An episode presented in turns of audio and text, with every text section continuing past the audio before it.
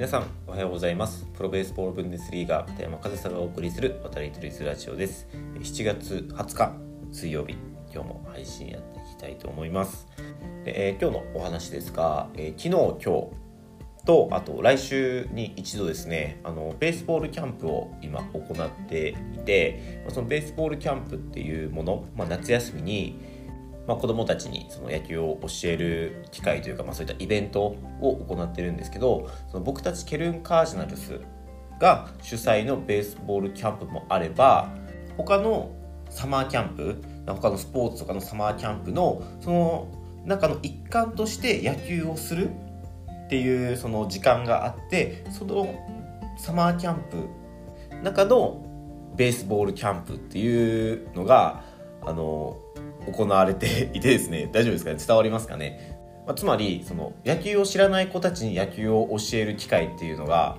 あるんですよ。でまあこれは初めてじゃなくて僕このドイツで過ごしてる夏っていうのは大体このサマーキャンプで野球を知らない子たちに野球を教えるっていう機会があるんですけどそれがすごく僕のこの野球人生というかこの野球に対する向き合い方にすごく影響を与えたのでそれについてちょっとお話ししていきたいなというふうに思います。でまあ先ほども言いましたけどその今回のサマーキャンプベースボールキャンプですね、えー、ベースボールキャンプと言いながら野球を知らない子たちに野球を教える。野球を知らない子たちに、まあ、キャッチボールから、えー、ちょっとしたミニゲーム野球形式のミニゲームを、まあ、2時間くらいですね。でちょっと、まあ、野球に触れてもらうみたいなえー、イベントが行われているんですよね。で僕はそこで、まあ、ドイツの野球のトップリーグであるベースボールブンデスリーガの選手として、まあ、もしくはそのチームの監督として野球を知らない子たちに、え野球を教えるというよりかは野球を知ってもらうための活動を、えこの夏休みしております。でこれってすごく意味のある価値のあることだなっていうふうに感じるんですよね。でそのドイツっていうのは皆さんもご存知の通り、えー、野球がマイナーな国です、えー、まあ、ドイツでナンバーワンスポーツといえばサッカー。でそれに比べて野球っていうのはまあベースボールって聞いたことあるけどルールがよくわからない。試合を見たことない。アメリカのスポーツですよね。みたいな、まあ、野球って聞いたことはあるけどってくらいのその、まあ、認知度がそれほど高くないんですよね。でその野球の認知度が高くないドイツで野球を認知してもらうための活動ってすごく重要なんですよ。まあ、その野球の裾野を広げるというかまずは知ってもらうっていうことが必要な第一アクションじゃないですか。その活動に携われるっていうのは僕はすごくいい経験をさせてもらってるなって我ながら思うんですよね。でその同じ経験を日本でしようとしてもなかなかできないじゃないですか。まあ今はねだんだん野球離れっていうことで野球人口が減ってる。その野球をしたことない野球を知らないっていう子が増えてはいるんですけど、まあ、基本的に日本人って野球を知ってるじゃないですか。なぜならテレビをつけたら野球の試合がテレビであっていて、まあ、ニュースを見たら野球の試合結果がニュースで報道されてその日本に住んでるだけで野球に触れる機会っていうのはあるんですよね。ただドイツっていうのは自分から触れに行かないと。もしくはそういったイベントがないと。なんか誰かに促されて触れに行かないと野球をに触れる機会っていうのがない国なんですよね。だからその野球に対する前提条件が違うんですよ。だから同じ経験を日本でしようと思ってもできない。ということをその野球の環境にいながら経験できるっていうことは僕はこれすごく価値のあることだと感じています。で僕はその価値を感じた経験から何を、まあ、自分の中にインプットしたかというとこの野球がマイナーな国だからこういった認知活動をしているけど、まあ、今後さっきも言いましたけど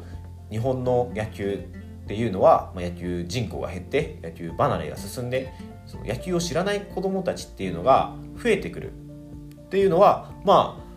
容易に想像できるというか野球をしたことない子っていうのはもうすでに結構いるんですよね。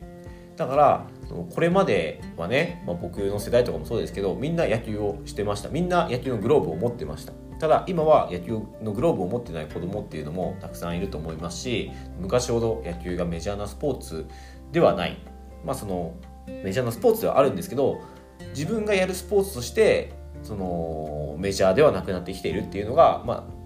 現実だと思うんですよ。でそうなった時に野球をしたことない子たちが日本に増える。けどその野球をしたことない子たちにその野球の楽しさを伝えるっていうことはまずはやっぱり触れてもらわないといけなくなってくると思うんですよね。これまではその野球のチーム少年野球チームとか黙っていても子どもたちが集まってきていただから自分から野球側からアプローチする必要はなかったんですけどもうそういう何て言うんですかね横綱相撲というかあのふんぞり返っていや野球だから大丈夫勝手に部員は来るから大丈夫。みたいなのって通用しなくなってきてますよね実際に。だからこういった野球側からアプローチをかけていくこと。野球ってこんなスポーツですよとか、えこういう魅力がありますよっていうのを野球をしに来た子たちじゃなくて野球を知らない子たちに野球側からアプローチすることっていうのはすごく、えー、重要なことだというふうに思うんですよ。でこう思ったのもこういった、ま、野球がマイナーな国で野球の認知を広げるために頑張っているその現場の人たち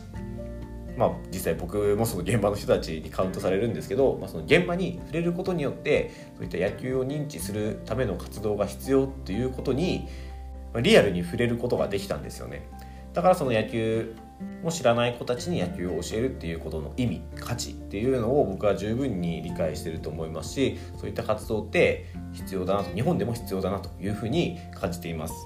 で、まあ、これがねもう4年くらい前からこういった活動に参加させてもらってるんですけど、まあ、その時からまあ少し考えていたこともあって僕はねあの2020年にあのあるプロジェクトを企画しました。その野球普及プロジェクトっていうものを企画して野球を知らない子たちに向けた野球教室もう野球を知ってもらうためのイベントっていうのを全国で行っていこうっていうふうにして、まあ、実際にね、あの2020年の11月かな10月かなそれくらいに秋にあの岩手県で一回、え、小学校と、え、幼稚園に訪問させてもらってまあ中には野球をしたことある子もいたんですけど大半は野球をしたことない子たちに対して野球を教えるというプロジェクトを、えー、行いました。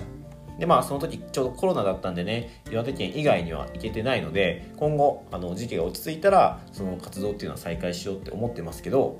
まあ、その日本でね野球をしたことない子たち向けの野球教室をするっていうことまあ今ではね、まあ、そういったイベントもあったりはするんですけどそれを自分でやろうと思って実際にやったわけですけどやっぱそこで生きた経験っていうのはドイツで野球を知らない子たちに野球を教えるっていう経験をしていたからなんですよね。だから、まあ、ドイツから逆輸入みたいな感じでその野球を知らない子たち向けの野球教室の、ノウハウというか、まあ、そのイベントの流れっていうのをそのまま使って、野球教室をしたわけですよ。でまあそれで、まあ、子供たちすごく楽しんでもらえましたし、まあ、昨日もね子供たちドイツの方でドイツで、えー、野球を知らない子たちと一緒に野球をしたんですけど子供たちすごく楽しんでくれて楽しかったっていうふうに言ってくれたんですよね。まあ、その現場でね野球を知らない子たちに対して野球を教えた身としてはそんなに嬉しいことないですよね、えー、子供野球を知らない子供たちが野球をして楽しかったって言ってくれたわけですよでそのこれまで野球を知らなかった子たちが野球を興味持ってくれたそのタイミングでじゃ今週の日曜日、えー、野球の試合このグラウンドであのブンデスリーガ一部トップリーグの試合があるからぜひよかったら見に来てねっていうふうにあの声をかけてこのキャンプに参加した子ですというふうに言うと無料で入れるようにしておくからとまず、まあ、招待ですよね、まあ、招待するからぜひ見に来てねっていうふうな案内も一緒にできるわけですよ。でそれでね実際に来て本当の野球を見てそれで楽しんでくれて、えー、野球をまあ始めてくれたり、まあ、今後も野球を見に来てくれたりっていうことになればそれはね、その野球の裾野を広げることになるわけじゃないですか。だからこういった活動ってすごく大事だと思いますし実際にうちケルンカージナルスでもこのキャンプをきっかけに、えー、野球を始めた子っていうのもいますだからこのサマーキャンプっていうのはすごく価値のあることで、まあ、この活動に参加させてもらってるっていうのは、まあ、すごく個人的には大きなことなんですよね、まあ、僕自身も楽しくやってますし、まあ、そこで子どもたちが楽しんでくれたらねそんなに嬉しいことないですよね。